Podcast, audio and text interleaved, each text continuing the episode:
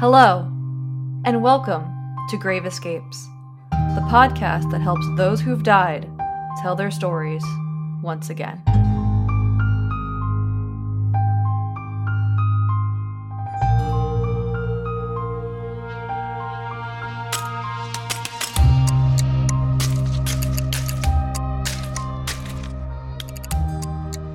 Hey, Frances. I've been thinking a lot lately about the intersection of fandoms. We'll go with fandoms as a word. Okay. So think think about this. Let's let's go back to elementary school here. Do you remember what a Venn diagram is? I do. The circles that intersect, yeah? The circles intersect. In the middle, it's supposed to be things that the two have in common. Mm-hmm. So I found that with these specific fandoms that I've been thinking about, one you have the circle that's like death, Okay. and the other circle are Disney adults. Okay. And while there are two different fandoms there, there are some people, and I think it's a large amount of them, who live in the middle. I mean, I definitely live in the middle. I I want to talk about this, and I want to like kind of like parse this out. I was never a Disney adult. I actually hated Disney with a passion. Yikes. And thanks for the judgment. Wow. Didn't come here for that today. but I actually went a couple of years ago to Disney World for the first time as an adult, and like I still can't explain to you why I like it, but I do. Because it's Disney. But no, that's not a good reason. 'cause they're not a great company. No, but like also they're Disney. It's crazy because you just stating the same point multiple times doesn't actually make it right. But it means something different every time I say it. That's fair. But so I was thinking about this, and I've actually met a lot of people who it seems like they love Disney, but they also love cemeteries and death and all these kind of like morbid things. Am I just the only person who's observed that? Um yeah, I actually hadn't noticed that, but now I'm intrigued to know how many of my friends are Disney death heads, I guess. Fair. Huh. Now I want a t shirt. But so with that, I actually thought we would have a guest on today. That sounds like fun. It's the head of Walt Disney. Oh my god. Okay, so no, no. Uh, but yes, joining us this podcast, we're bringing in our second guest ever. We're actually going to bring in a good friend of mine, and I feel like by proxy, Frances's. Uh, this is Dan Miceli. He is an all around, I guess, Disney adult is the way to describe it, and a co host of the forthcoming podcast, A Cynic's Guide to Disney. So, with that, hi, Dan.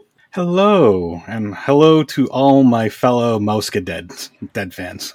Mask of Dead fans. I like that. It's like, Oh. but I mean, let so now, Dan. Now that you're in on this conversation, let's let's talk about this. But have you noticed it too? It's like the subsection of Disney adults who like only want to ride Haunted Mansion, who like are the people who try to get their ashes spread on the ride when they're dead. Like, it's a thing. Ugh. Caitlin, are you sure you're not just projecting? It's possible. I don't actually want one to be cremated, and two, I feel like I don't want to be on the haunted mansion for the rest of eternity. Just saying. I feel like I'd want to, if I'm picking a ride, it'd be Tower of Terror. Like, if there's a ride to ride for all eternity, it'd definitely be Tower of Terror. like solely for the Twilight Zone theming, or No, solely for the sheer, like, stomach curdling drop.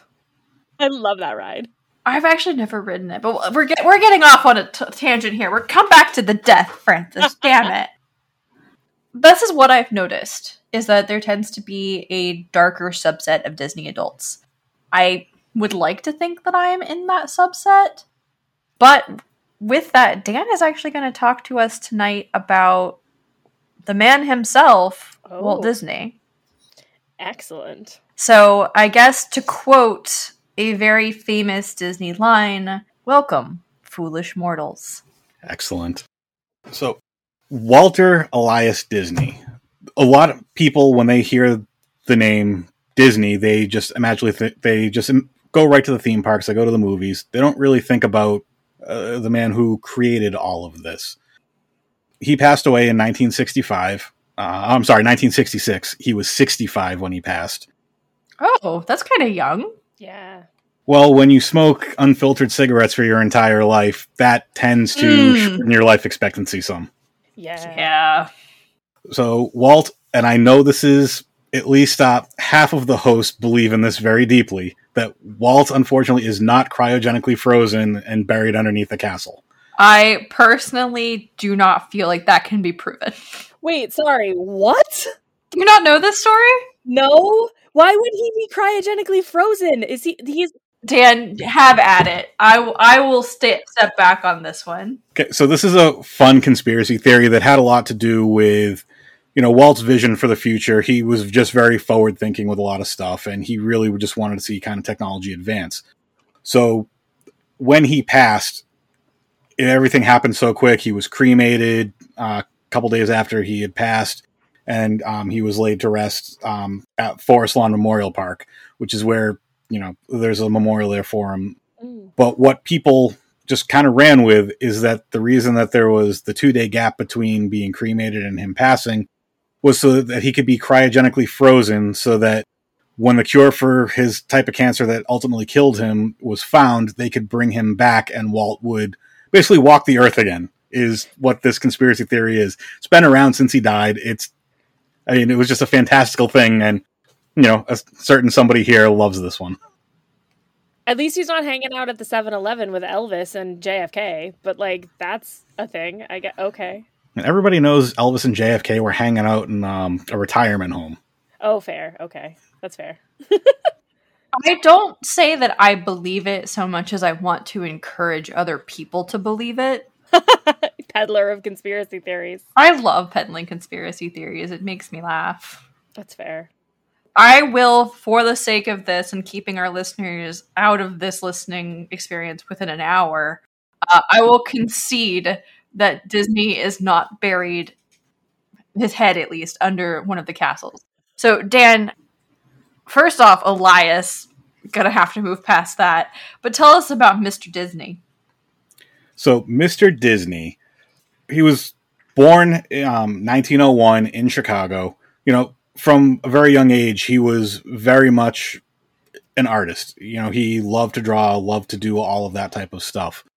Later on, um, in his childhood, his family wound up moving to Missouri, which would wind up really shaping who he was and a lot of his visions for the future and the kind of nostalgia and the Americana that he felt just really embodied the country and like represented the country. As he grew up, he started taking, you know, just basically any art courses that he could take to the point where he was delivering newspapers and trying to take some art classes, basically sleeping through his day school so that he could focus on his artwork. And I so his that. suffered for that, but for him, it's like art in general was just a lifelong passion of his. And that's ultimately how he became who he was. What he did early on in the um, early 1920, the company that he had been drawing for, he was laid off with one of his good friends. And they, so what they did is they set out and they started their own business. And they started doing just some animations, just some small type of stuff that they could do. And they wound up selling uh, some cartoons uh, as they were sold as Newman's Laughograms. They were the first six of them were basically based on Aesop's fables, and that was kind of what they were modeled after. And that that was really the first start of what Walt was doing to kind of build where he was going. Ultimately, what he wound up doing, they he started bringing up some more animators, and the Laughograms they weren't providing enough money to keep the company going. So Walt started producing an Alice in Wonderland based show. And it, what it was was a 12 minute short, essentially. It was a one reel film. Uh, and what it was was basically a mixture of live action and animation that he was trying to do to kind of tell that story. Cool. He tried to sell that, but nobody was really picking it up. So it just, that didn't go anywhere initially. Ultimately, in 1923, Walt wound up moving out to Hollywood. Um, his brother had tuberculosis. He was, you know, in not great shape. So Walt went out there, um, and he was also trying to. Um, he also wanted to become a live action film director. That's really where Walt's passion was. He wanted to get into that. Um, ultimately, and that's where he wanted to go. Why does everyone have tuberculosis? Holy God. And my second question is that the money brother or a different brother? The money brother? I couldn't remember his name, but I know he did the finances for Diz for like. Oh, Walt so Disney Roy Studios. doesn't die of tuberculosis. Cool. Spoiler, everyone. Way to go, Caitlin! Ruin the story. I mean, that- Sorry. I, I can't believe he had tuberculosis. now the question is, did he know Emerson sixty years before? Um, clearly he got it from Emerson's great granddaughter. There you go. All right. So sorry. it's the twenties. Didn't everybody have tuberculosis then at that point? I feel like Every person we've covered in this podcast has either had or known someone who had tuberculosis. Yeah, no, I actually, I mean, the percentage is at least I think eighty percent at this point. So I'm Yeah. glad we're we're keeping that going. I was not expecting this. Okay, sorry. Sorry. So to pick up where we were, ultimately, uh, a film distributor in New York, Margaret Winkler, uh, she was losing rights to a couple of the properties she had, one of which was Felix the Cat, their cartoons, and she needed something new to work with. So what she did was she signed a contract with Walt and his company for the Alice that he had, and wanted to make um, six episodes of it, and then two further, the option to make two more series of it at six episodes apiece. So um, at that point, that was the birth of the Disney Brothers Studio, which ultimately became the Walt Disney Company. Uh, they created their company so that they could make these episodes and like produce the films that they needed. Walt was able to convince Walt was able to convince a few people to move out to the West Coast to be with him. One of them was his old animation friend, and they all relocated out there. Um, and early in 1925, as part of this was all going on, he hired an inker named Lillian Bounds. And shortly after that, they were married. Uh, they were just, you know, that's how he met his wife was through through that whole process. When they got married, Lillian really wasn't somebody who wanted to be out in public. She really just liked to kind of be just a private person. She just wanted to be the mom at home. So they had their they had their two daughters. One Diane was, you know, their natural born child, and then there was Sharon, who they adopted um, three years later. And that was not something that they ever shied away from. They talked about the fact that she was an adopted child, but they also at the same time didn't like anybody else talking about the fact that she was an adopted child. So that was a very thing for him where it's like he's always just been people are family and that's that and just don't move on. or Just move on from it. I'm getting a very do as I say, not as I do vibe from him. Yeah, Walt was a um interesting person. and one thing that Walt was and, and Lillian at the same time, they were very very careful and protective of their daughters. They didn't really want them being in the public eye whatsoever. There were really no pictures, nothing of them. And a lot of that had to do because of the Lindbergh baby. Oh God, yeah. because of that, they were just so like, we don't want anything to happen to our kids. So our kids basically, we have them, but they don't exist to the outside world as far as the greater public is concerned because they Hmm. didn't want them to be anything. So, a little aside there. That makes sense. In 1926, the distribution of the Alice series that Walt had been working on, um, it was handed over to Charles Mintz, the film producer, and Walt and Charles did not have the greatest relationship just in general. They worked together, but they really didn't like each other a whole lot. Alice ran until 1927, and Disney was kind of uh, he was just getting bored with it. He was like, "I'm done doing this. It's been a couple of years. I want to do something else." And he wanted to move away from that mixed formatting, um, just to go pure animation because he. So he's made that transition in his life at this point where it's like he really wanted to do live action, but he's finding that he's really enjoying the art form of animation, and that's something that he really wanted to go into. So as he went on, he kept trying to establish different stuff. He wanted to make a larger fee to kind of keep expanding the business to make it better. And part of doing that was he wanted to create Oswald the Lucky Rabbit and make stories based on Oswald. Walt really wanted to do something with him. Ultimately, he wasn't able to do it just simply because Universal um, had the rights to distribute um, any new material of that. And he just wasn't able to he wasn't able to get Walt so he and in doing so, Mintz also um, took away a lot of the artists, like hired from Disney. So he lost some of his people to Mintz, and Walt was had a lot of restrictions that were going to be thrown at him to do some other stuff. So at that point, Walt just kind of went off on his own a bit and tried to figure out what to do. So his childhood friend, Iwerks, who he worked with, the two of them created Mickey Mouse to replace Oswald. That was going to be their character. And initially, it was something that Walt had a bit of a different vision for him, wanted to name him Mortimer Mouse. Really, just the design was a lot different than what he wound up being. But ultimately, his wife thought that Mortimer was just way too pompous and just kind of like pretentious. She's like, how about Mickey? Like, Mickey Mouse is, you know, just more of a snappy, more of a fun name. More of a like you cross him and you're going to end up at the bottom of the ocean type thing. Yeah, exactly. Catch an alligator in swamps. Yeah.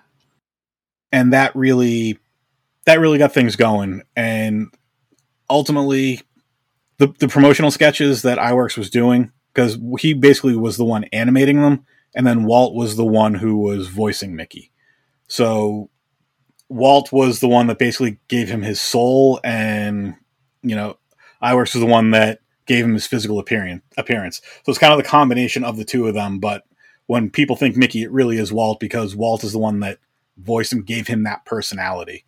And that's what people know. Wait, you mean that high pitched, giggly voice that Mickey Mouse had is Walt Disney? Yeah. Holy God. Fuck. I hate that voice. I love it. I think it's adorable, but it sounds nothing like his speaking voice. Yeah. Until 1947 he did Walt he did Mickey's voice. wow. So I'm not gonna lie to you. If there is a hell, I'm obviously getting sent there, and Satan will sound like Mickey Mouse. Like that is Mm. Horrible for me. Okay, learning new things.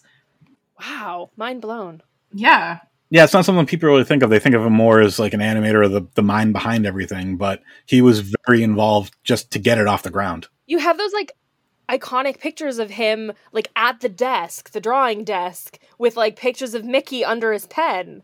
He did do some of the artwork, but a lot of it was more of his partner that was doing that type of stuff. I mean, I'm not going to diminish what Walt did, but as time went on, he did less and less of the actual artwork Wow. and had other people do that for him. well, yeah, that's that's capitalism. Exactly. that makes sense. Wow. Mind So, wait, so basically, Walt is Mickey. Yeah.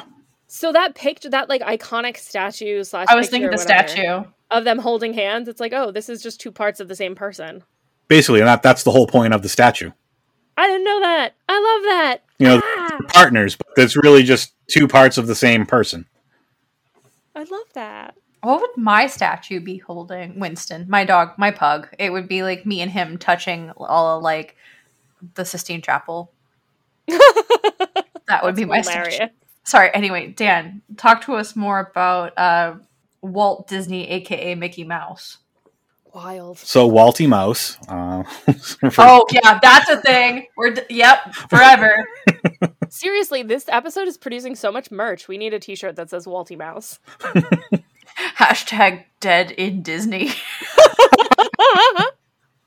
That's on the back. yeah, right. With like our names. Anyway, sorry, Dan. Continue. Okay.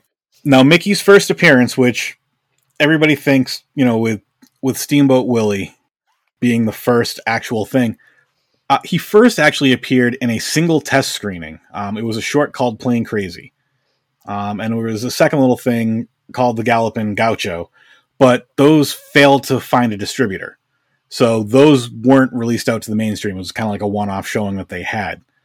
Ultimately, after basically there was a musical the jazz singer uh, the music that was part of that movie it really inspired walt to try to you know add more audio elements into his his work. So he used um, synchronized sound for the first time on his third short which was steamboat willie. And that was actually the first post-produced um, sound cartoon. So the way that they had done that and it was just a brand new way to do it. And as soon as that went out that really set things off. And um, Disney signed a contract with a former executive, Pat Powers of Universal, and he wound up signing a deal to use the Power Cinephone recording system, and Cinepho- uh, Cinephone actually became the new distributor for Disney's early ca- cartoons, which became immediately popular and just very strong. And Walt was very focused not only on the animation but the sound, and part of that was he actually hired hired a professional composer and arranger, uh, Carl Stalling, who wanted to continue doing stuff and build it. So he built a lot of. He really just kept building the sound and really trying to do things like silly symphonies. And that was something that he really wanted to bring in and just use music, use the animation as a way to really tell the story. Ultimately, the, the series was incredibly powerful, but Walt and Roy f- uh, felt they weren't receiving the rightful share of the profits from there.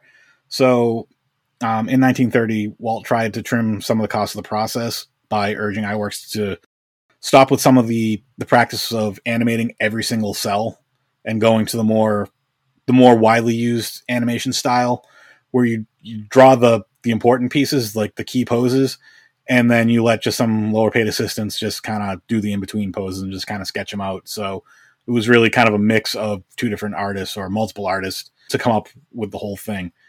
Walt really wasn't it, that really didn't go over overly well. So what walt did was he tried to get more money from powers and powers said no and then just basically stole walt's animator Iwerks to work for him directly and just cut walt out of it So I'm noticing another pattern in his life, Mm, and that is that he kind of keeps getting taken advantage of. yeah. Yep, he's trying to do something different, and he keeps trying to get more, and people just like, nope, we're just going to do this without you and cut cut you out. And that was a lot of what happened to him early on. I mean, I would I would just say that if the same problem continues happening repeatedly in your life, a little bit of introspection is required. Yep, Well, cl- clearly he introspected his way out of this because Disney. Yeah, no, like I get that, but uh whew, that sucks. Yeah. and to add insult to injury, once Iwerks was signed away, Stalling just resigned immediately, and because he thought without iWorks that Disney was just done, like the studio was going to close, so he thought he thought it was a sinking, sinking ship and just jumped and wanted out. That triggered Walt to just outright have a nervous breakdown uh, late in 31, and he just like shut down. He blamed Powers um, for it, and you know just overworking. So he and his wife they just took off to Cuba and Panama for a while and just said, "The hell with this, we're going out and we'll be back." I mean, I Can I get a prescription for that? you ha- you had a nervous breakdown. Here, your prescription is to go to Panama. I'm not gonna lie, like I my mental health would be so much better if people just kept being like, Well, remove yourself from the situation. Here, fuck off to this random place. Travel internationally. I gotta say though, like worst decision that guy made in his life was to quit Disney Studios and be like, "This is gonna close." Yeah, this, I'm the composer and all this, but you know what? I'm I'm out. I'm out. Sorry. I mean, you look at it from Walt's perspective; he lost his animator and his music guy all at once, and it's like that's just a major hit. This is the uh what is it called? That the in alchemy, the thing that like boils down to like the purest form. Like this is the crucible that uh created Disney. Ultimately, it worked out for Walt, as obviously we all know. Uh, I mean, did it? Did it? He is dead. I'm just fun fact: everybody who's lived has died. Caitlin, Ex- you know, start. So I know Oh, it's crazy, Shit. but Except- yeah, Except who's the guy who did have his head frozen? Was that Ted Williams? Okay, but like you guys could have told me that everyone dies a- before 11 episodes into this podcast. I'm just saying. Clearly, I, dropped it's a the ball shocker, but we just figured rip that band-aid off and really just try to help. That. Yeah. All right, so Walt gets screwed over yet again. And when he comes back, um, he was actually able to sign a contract with Columbia Pictures to pick up and to. So they were going to distribute the Mickey Mouse cartoons because they were still doing really well. They were doing great internationally. So he still had distribution for them. So he was, still had momentum with that with Mickey. So that was helping. Um, Walt always, you know, as we know, he loved new technologies and trying to do new things. So he was actually he filmed Flowers on the Trees in 1932 and he filmed it on three strip Technicolor, which at the Oh. time was huge. And what he did was he actually was able to negotiate a deal, giving him the sole right to use the three strip process, uh, three yeah three strip process from 32 all the way to August 31st of 1935. So That's he was impressive. he so- really covered his ass. He did, and he learned his lessons from things that had happened. So basically, all the silly symphonies that he made from that point on, they were all in color, which was a huge jump for him because he had the ability to do that. And it, it did great. And Flowers and Trees was so popular, he actually won the inaugural Academy Award for the best short subject cartoon at the 1932 awards. Hey. Wow. And um, he also was nominated for another film in that category, Mickey's Orphans, and he got an honorary award for creating Mickey Mouse as a result of it. Everyone was like, "This guy's the coolest. Here, have some stuff." He got an award for creating himself. Yeah, basically. I would I would like that award. Talk about self-actualization. Like, wow, cool. and as a producer, I mean, he ultimately, over the course of his career, he won 22 Oscars out of 59 nominations. So, I mean, he was prolific when it came to that. I know this sounds like a. It obviously that's a crap ton, but like somehow it feels like he should have won more. But you think about it, a lot of like the big Disney things that you think of wa- was more of the Disney Renaissance from the 80s on. That's where a lot of people think of, which was well after his passing. But I mean, he he was obviously incredibly influential to get there. But Walt, you know, early on was just the driving force behind everything. Yeah, that's fair. So as things were going on, it just started going great for him. Um, then he, in '33, he produced the Three Little Pigs. It was basically described that one as the most successful an- short animation of all time. It won another Academy Award for the short subject cartoon. And because he was starting to do so well, the staff kept growing, and his studio staff was actually close to 200 by the end of 1933. Wow. So he went from losing everything for a while there, having a breakdown, to just two years later, basically rebounding and just his company is going full tilt again as far as the animation went. And a lot of it had to do with he really he realized how important telling stories was, like just gripping stories that would hold interest, not just an animation like, hey, look, this is cute and here's formulaic thing. Like he actually wanted to tell stories through it that would make you continue to watch. So at that point, he invested in um, a story department that was completely separate from the animators. That story department had their own storyboard artists that would basically set up everything the plan, and then he had the animators that once the storyboard was set up, the animators would come in and they would do their thing. So he really had this whole process to get as many people involved to really get input in and to get these stories going really well. And that's really what kicked off ultimately what was referred to as the golden age of animation, which was from 34 to 41, which is where Walt really just started going. That was Walt thought that longer cartoons like a feature length would could be more popular, it could make them could make more money.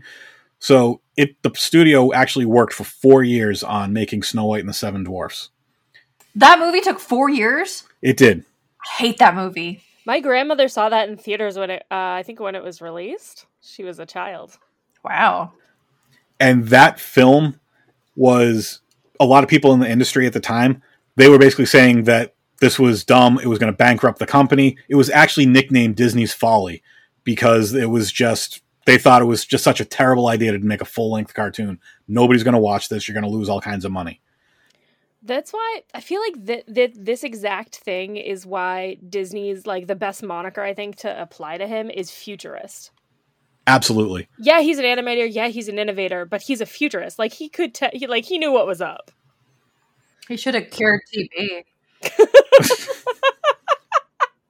He was really a futurist he would have known he was going to get cancer and solve that first but Yeah, know, what the okay. hell, man? Priorities, man. So, I mean, Snow White is a rousing success. Poof. It was, but the thing that people don't really know, and you think about the time. So this is Is that she's like 14? It's a it's a fairy tale. It was a different time, Caitlin. Blah blah blah. You know all that stuff. But it's a fairy tale. Like the everything's weird in fairy tales. yeah, like kissing women without their consent. Yeah, whatever. you know, a fourteen-year-old living with seven short men. I mean, it's fine. And a lady with poisoned apples trying to kill children. Like whatever. So ultimately, when it was all said and done, it went three times over budget to create Snow White. Yowza. How much? Do you know how much? Oh, I do. We're getting to that. Oh, oh No. no. This number in early 1930s. It cost 1.5 million. Oh no! Oh my god! Now, if you just think about the economics of that time, that is just an absolutely mind-blowing, insane number. no! So what year? Astronomical. What year was this? Well, it took it was over a four-year period, so in 34 is really when he was starting to go with that, and it premiered in 1937. I'm gonna do the math. I got to figure out the inflation on that. That's insane. That's astronomical. Yeah. Like people were making like a couple bucks a week. Yeah, Right? it was nothing. Like uh, he was paying some people, you know, decent wages, like a hundred bucks a week for stuff. So it's like you think about that, and 1.5 million to make this. Holy god. I mean, ultimately, it worked out because Snow White made six and a half million. So it was the most successful sound film that had ever been made up to that point. So I can tell you that inflation, if we started in 1933 and put it to today, that would have been thirty-three million seven hundred twenty-six thousand four hundred sixty-one dollars. I mean, that's crazy to produce an animated film. However, if you do do the profits, uh, if you want to change that up, um, it would have been the equivalent of making 146 million in today's world. I mean, it definitely made money, and it It, ultimately it paid for itself. it paid for itself and a lot of other stuff. So it really, that's really what kicked off the golden age because after that, that's when you got, after Snow White was done, you had Pinocchio, you had Fantasia, neither of which were really great at the box office. But part of that actually got hurt because World War II had started in 39. So the international market for these movies, which he relied pretty heavily on for a lot of his stuff, Died. it just wasn't there because of the war Mm. so he moved on to some other stuff and they were starting to it took a loss on both pictures so the studio was actually in a lot of debt at that point so to do that to try to get around that or try to save themselves they did the first public stock offering in 40 walt um, was sometimes not the best with dealing with his staff Hmm. bit of kind of a insensitive person at times can't Hmm. figure that out from some of the stuff that went on his staff actually went on strike for about a month in 1941 Oh. so there was just nothing going on. And this was during the production of Dumbo, so Dumbo actually got held up because of that.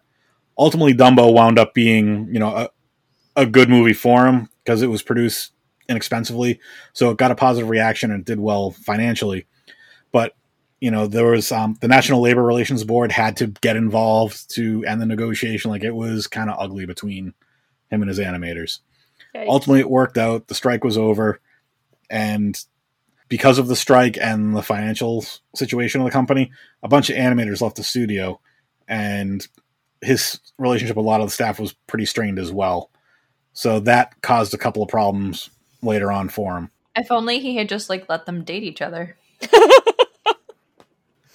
yeah pretty much just fish off the company pier it's fine nothing nothing can go wrong there Everything's fine. Everything's totally fine.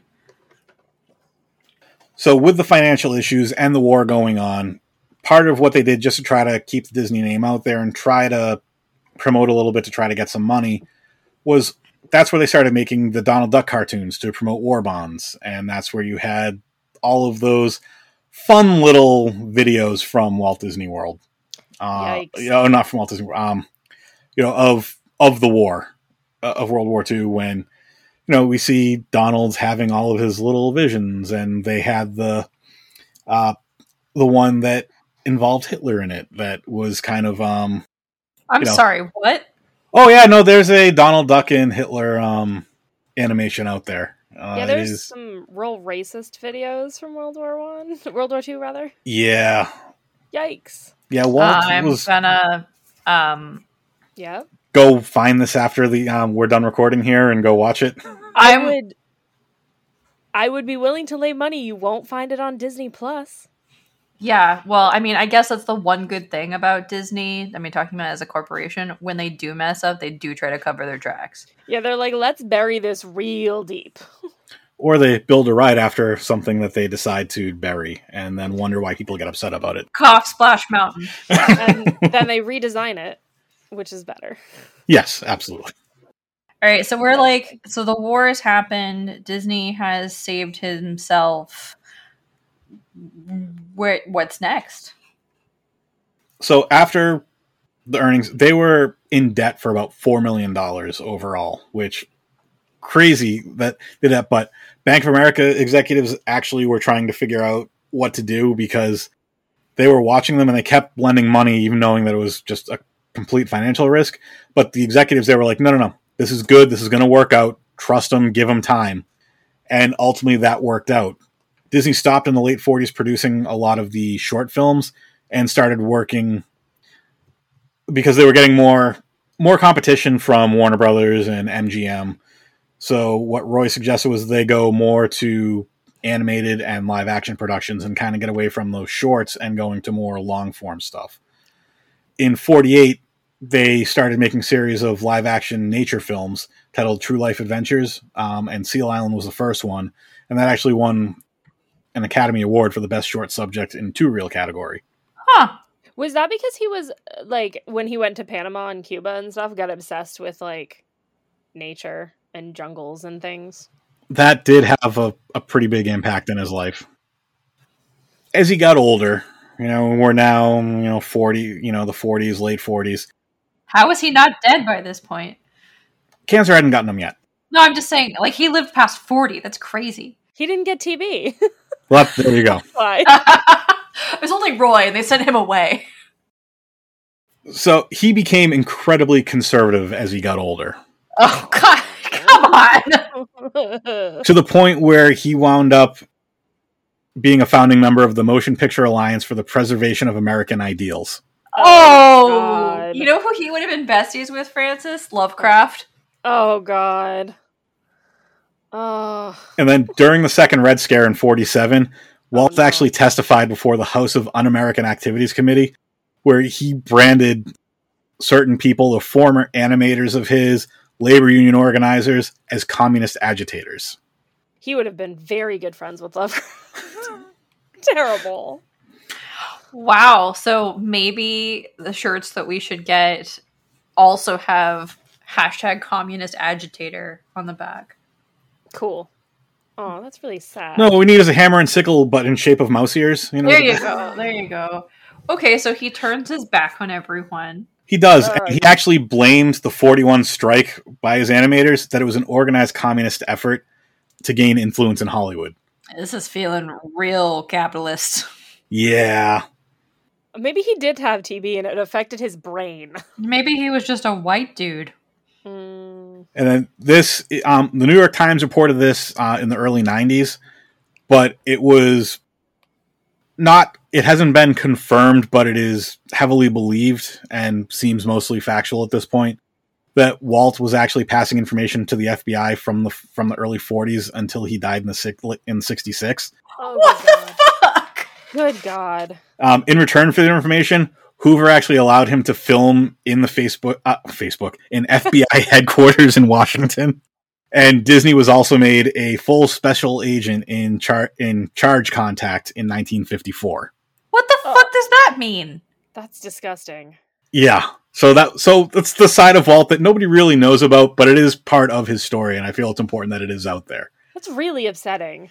It is, but it also ties into a lot of what ultimately went into to Disneyland.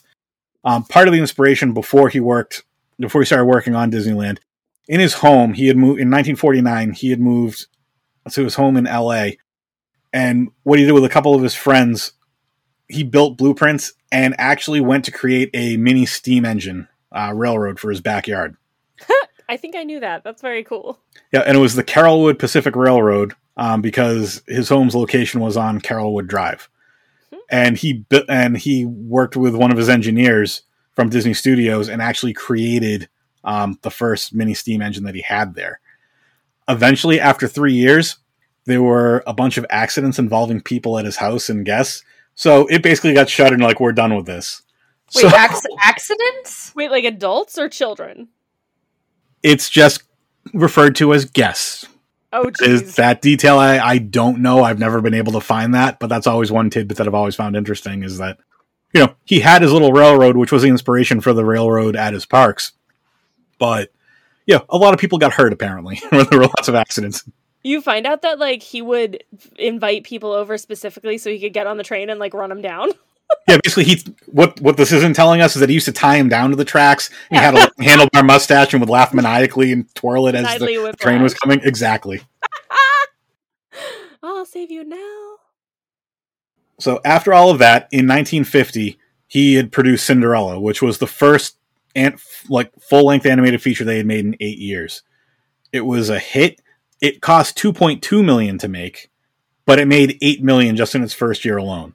So that was also just a huge hit.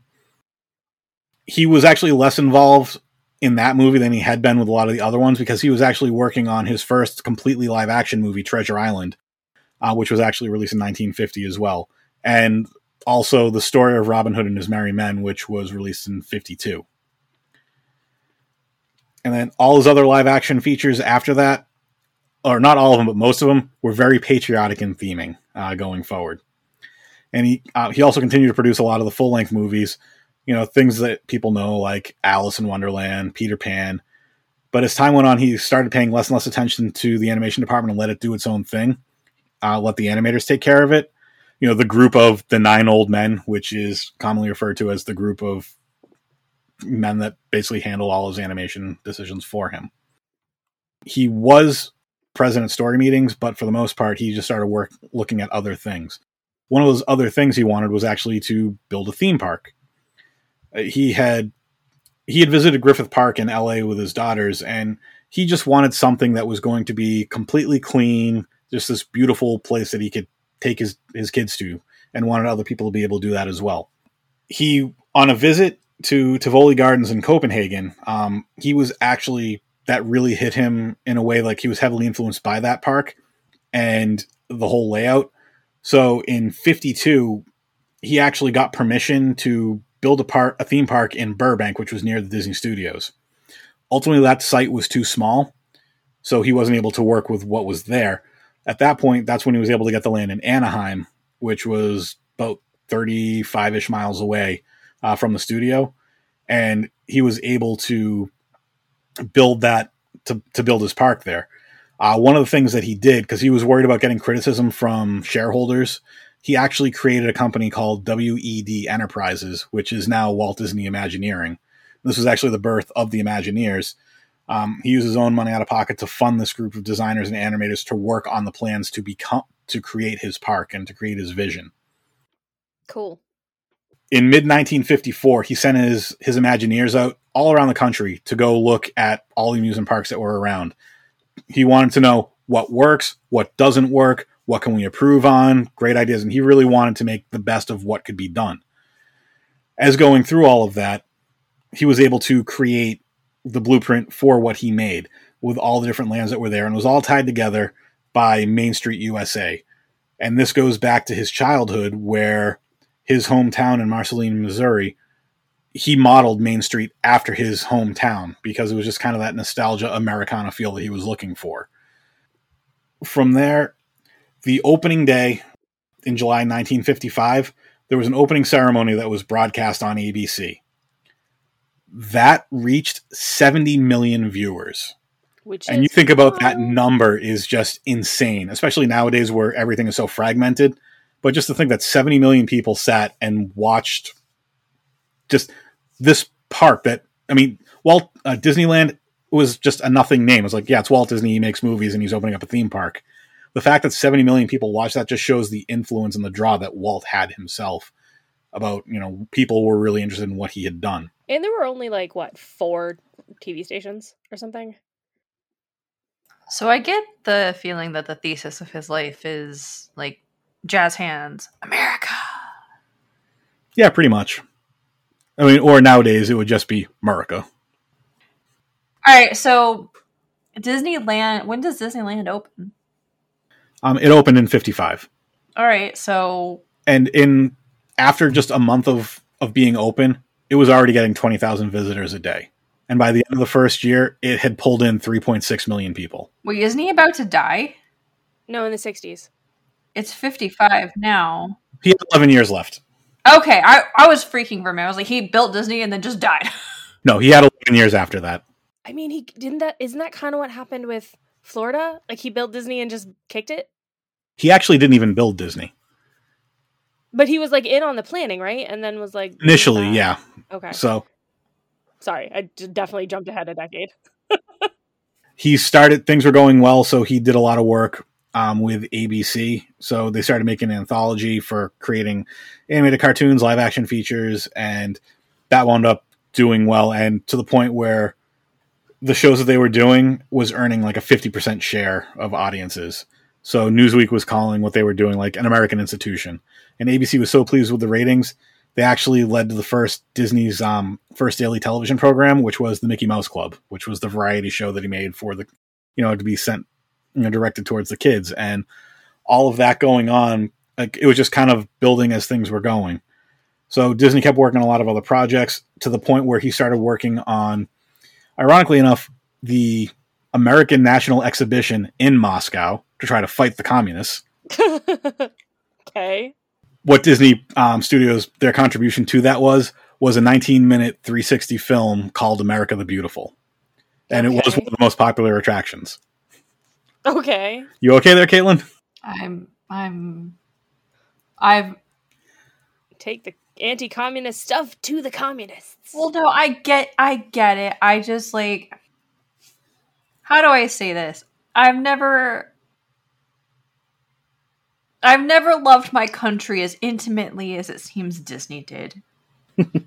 I mean, yeah. He, but he li- as an adult, he lived through World War II, so that makes sense. I've lived through so many crises. But there's a difference between living through like the wars that we have lived through as adults and uh, even as kids with access to so much information that's unfiltered Fair. versus living through a propaganda war, which is exactly what World War 1 and World War 2 were. And he was alive for both of them. So what you're saying is that Disney should have gone and gotten a master's degree in English. Uh, yes. So after he had done that in 59 and was successful, he was actually um, in 1960 he was the chairman for the pageantry committee for the Winter Olympics um, in California, and he designed the opening and closing medal ceremonies and the medal ceremonies there. So he really started branching out to that type of stuff. I would love to see those. I bet they were cool. Later on, he saw pieces of Lady and the Tramp, which was the first animated film using CinemaScope in 55. Sleeping Beauty, which is, was the first animated film in Technirama, a 70 millimeter film in 59. And then 101 Dalmatians, which was the first animated film to use Xerox cels Oh, in cool. 61. And then in 63, he did Sword in the Stone.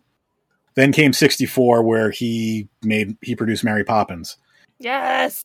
P.L. Travers completely hated the movie and Yes, she did. regretted selling um, selling the rights to Mary Poppins. Oh, but that movie's so good. I had a Mary Poppins phase as a child. I wanted her bag real bad. Yeah. That same year, um, he also became involved in plans to help expand the California Institute of the Arts. He had an architect draw up blueprints for a new building for them, so he also helped kind of expand the campus there. So he helped the CIA. yes.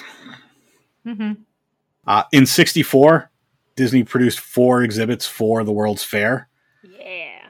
one of which um, would be the favorite of an unnamed producer of this podcast. It was "It's a Small World," and that was the first time that it had appeared. Was at the '64 World's Fair. The audio animatronic dolls with Children of the World. And they also had great moments with Mr. Lincoln, which was an animatronic animatronic of Abraham Lincoln reading excerpts of his speeches. Carousel of Progress, I love Carousel of Progress. Yes. and then there was also Ford's Magic Skyway, which was, you know, to portray the progress of mankind. So all four of those exhibits were ultimately reinstalled at Disneyland. Um, but were. It's a Small World is really the only one of those that closely resembled what the original was. The others were just basically kind of picking up the concepts of those rides, but they were incorporated in. Hmm. As things were going on, Walt kept trying to expand expand the business, and he had ideas for you know, he had announced plans in 65 to develop another theme park called Disney World that was going to be in Orlando that his um, he had worked to purchase a lot of land down there through shell companies and very quietly acquire the land so that people didn't know what was going on so that nobody could buy up land on him. Yep. And one of the big things he wanted to do there at the Disney World was going to be the experimental prototype community of tomorrow. Now, that may sound somewhat familiar to some people because that's Epcot. yep, I that's feel like Epcot. if you're not a slut for Epcot, you are wrong. Epcot is my favorite uh, amusement park in the entire world, and my parents genuinely considered joining the community when it was still going to be a Disney community. that whole community that he wanted to make was going to just be it was going to take all kinds of new technologies from all different sectors and just kind of make it a living breathing you know just concept city to show what was possible with all these new technologies that were coming he actually got some businesses that were willing to sponsor epcot and he was ready to he was ready to uh, you know move forward with it. And then ultimately in 66 he his health really started failing. And then ultimately in early november 66 he was diagnosed with lung cancer. Later on november 30th he wasn't feeling great. He was taken uh, by ambulance um, to the hospital. And um, on december 15th uh, 10 days after he turned 65 he ultimately died of circulatory collapse that was caused by the cancer Jesus Christ. Yikes. So he had real bad cancer. He did. Roy at that point actually came out of retirement to because Disney was going to get rid of um, Epcot. They were just going to do away with all of that, kind of do away with Walt Disney World, and they were they weren't just going to go forward with it. Roy said, "Nope, this is happening. We're going to honor his legacy." So, as part of the re- legacy that he did, Roy built Disney World, the Magic Kingdom at Disney World, and part of that property it was just going to be called Disney World, but Roy was very adamant that it needed to be called Walt Disney World so that people would remember the name Walt Disney and know that he was the one, the inspiration behind it. It was his vision. So Magic Kingdom first opened uh, in 71. And then ultimately, the plans that um, Roy was able to get, you know, Walt's vision of the functional city for Epcot in 82, it, they went away from the, the prototype for the city and they ultimately built something that was more reminiscent of a World's Fair, which Roy felt was more fitting for an amusement park and could just kind of be honoring Walt's legacy for his work with with the World's Fair and things that he wanted to do. So that was really the inspiration behind. You know, you had Future World in front with a lot of the future tech. You had all the countries that you could go visit, and it was just kind of that whole World's Fair feeling is what they were going for.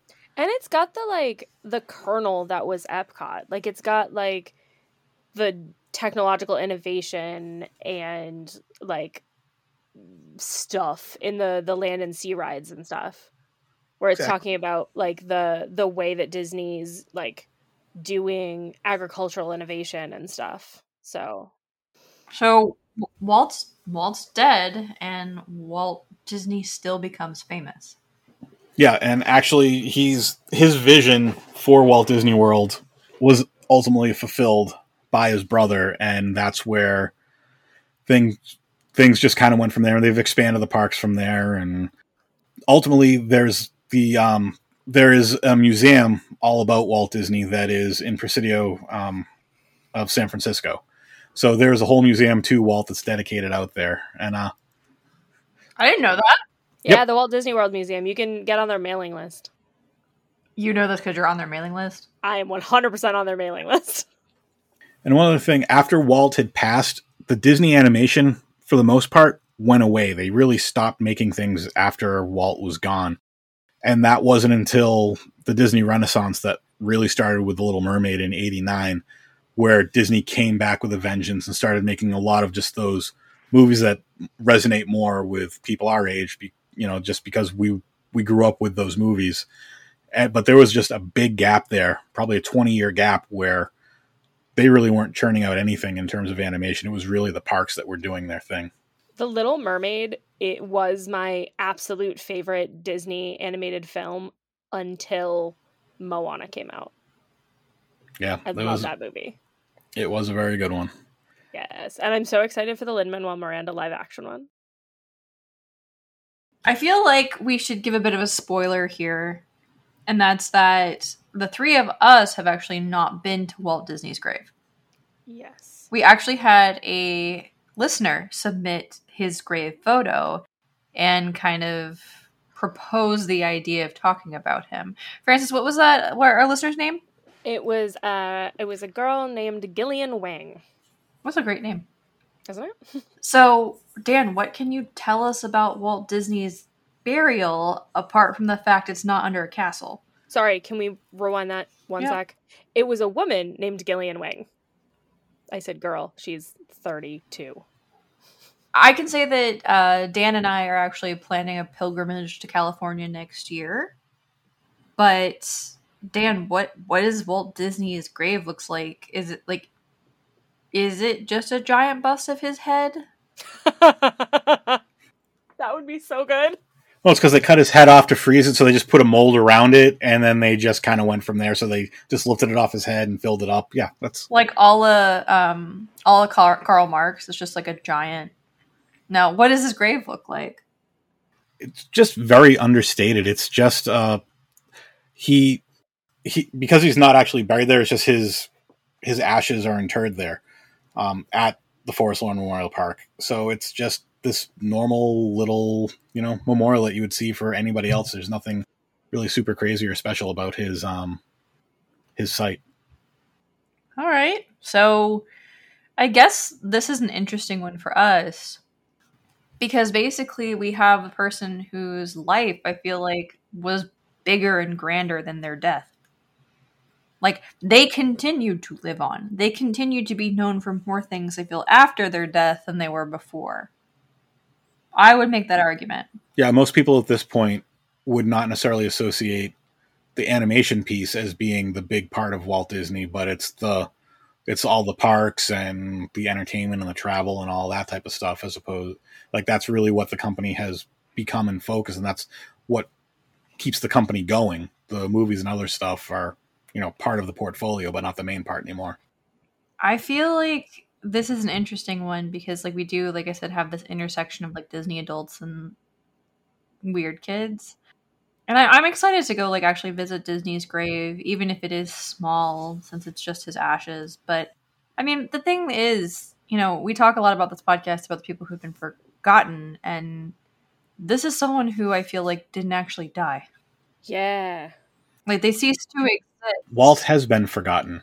Yeah. because for the most part it's you when people think of disney world they don't think of the man they think of mickey mouse they think of the parks they think of the character interactions you're not Sure. thinking about walt i mean walt mm. has his his his statue with mickey but aside from that i mean it's i mean not a lot of people know about you know that the light left on on main street you know for walt's you know his apartment essentially like that's an homage to him and things like that where it's like walt just he exists. He's the reason all of this exists, but people don't really associate him or think of him directly when they think of the parks. He was also Catholic, which I didn't realize until today. Um, yeah, he's been erased or like overlaid. I think overlaid is a good word. I hadn't actually thought of that, to be honest with you both. Like, because Disney, like Disney, Disney, Disney, you say it all the time. And mm. I guess you're right. Probably, well, like 90% of people wouldn't actually associate it with Walt. Yeah. Yeah, if you just if you just went up and asked somebody who's Walt Disney They're probably like, you mean the parks? or like the guy who created the parks or whatever, like would they really know who the Walt Disney the person was? Yeah, I feel like most people wouldn't be able to tell you a single fact about him except he's the guy who founded Disney.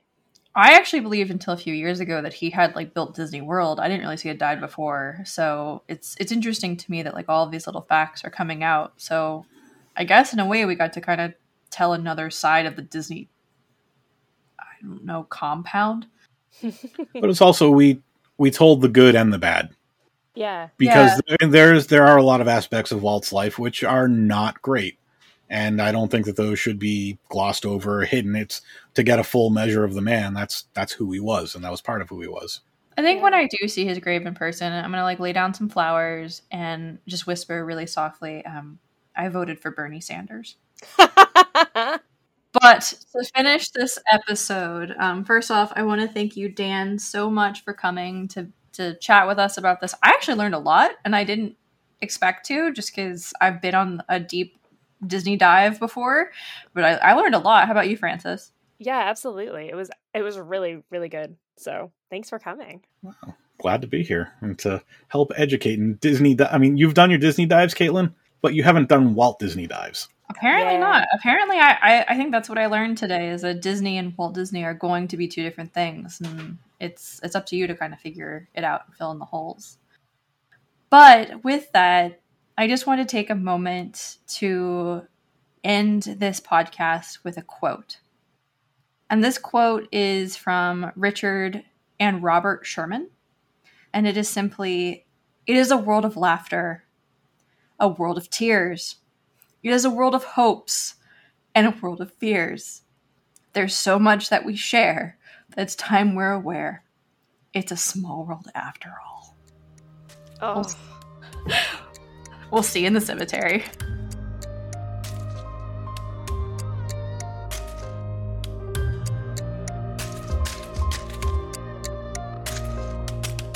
Grave Escapes is hosted, written, and produced by Caitlin Owl and Frances Grace Furland. It is produced and edited by Jesse D. Creighton. The music is Melancholy After Sounds by Kai Engel. Follow us on social media to see images of today's graves and more about us. Our social handle is Grave Escapes. For a transcript, show notes, and land acknowledgement, visit us online at www.graveescapes.com. We'll see you in the cemetery. We'd like to acknowledge that we recorded this podcast on the traditional lands of the Wampanoag, Pokanoket, and Narragansett peoples. Here in the Northeast and all across the country, Native peoples are still here and thriving.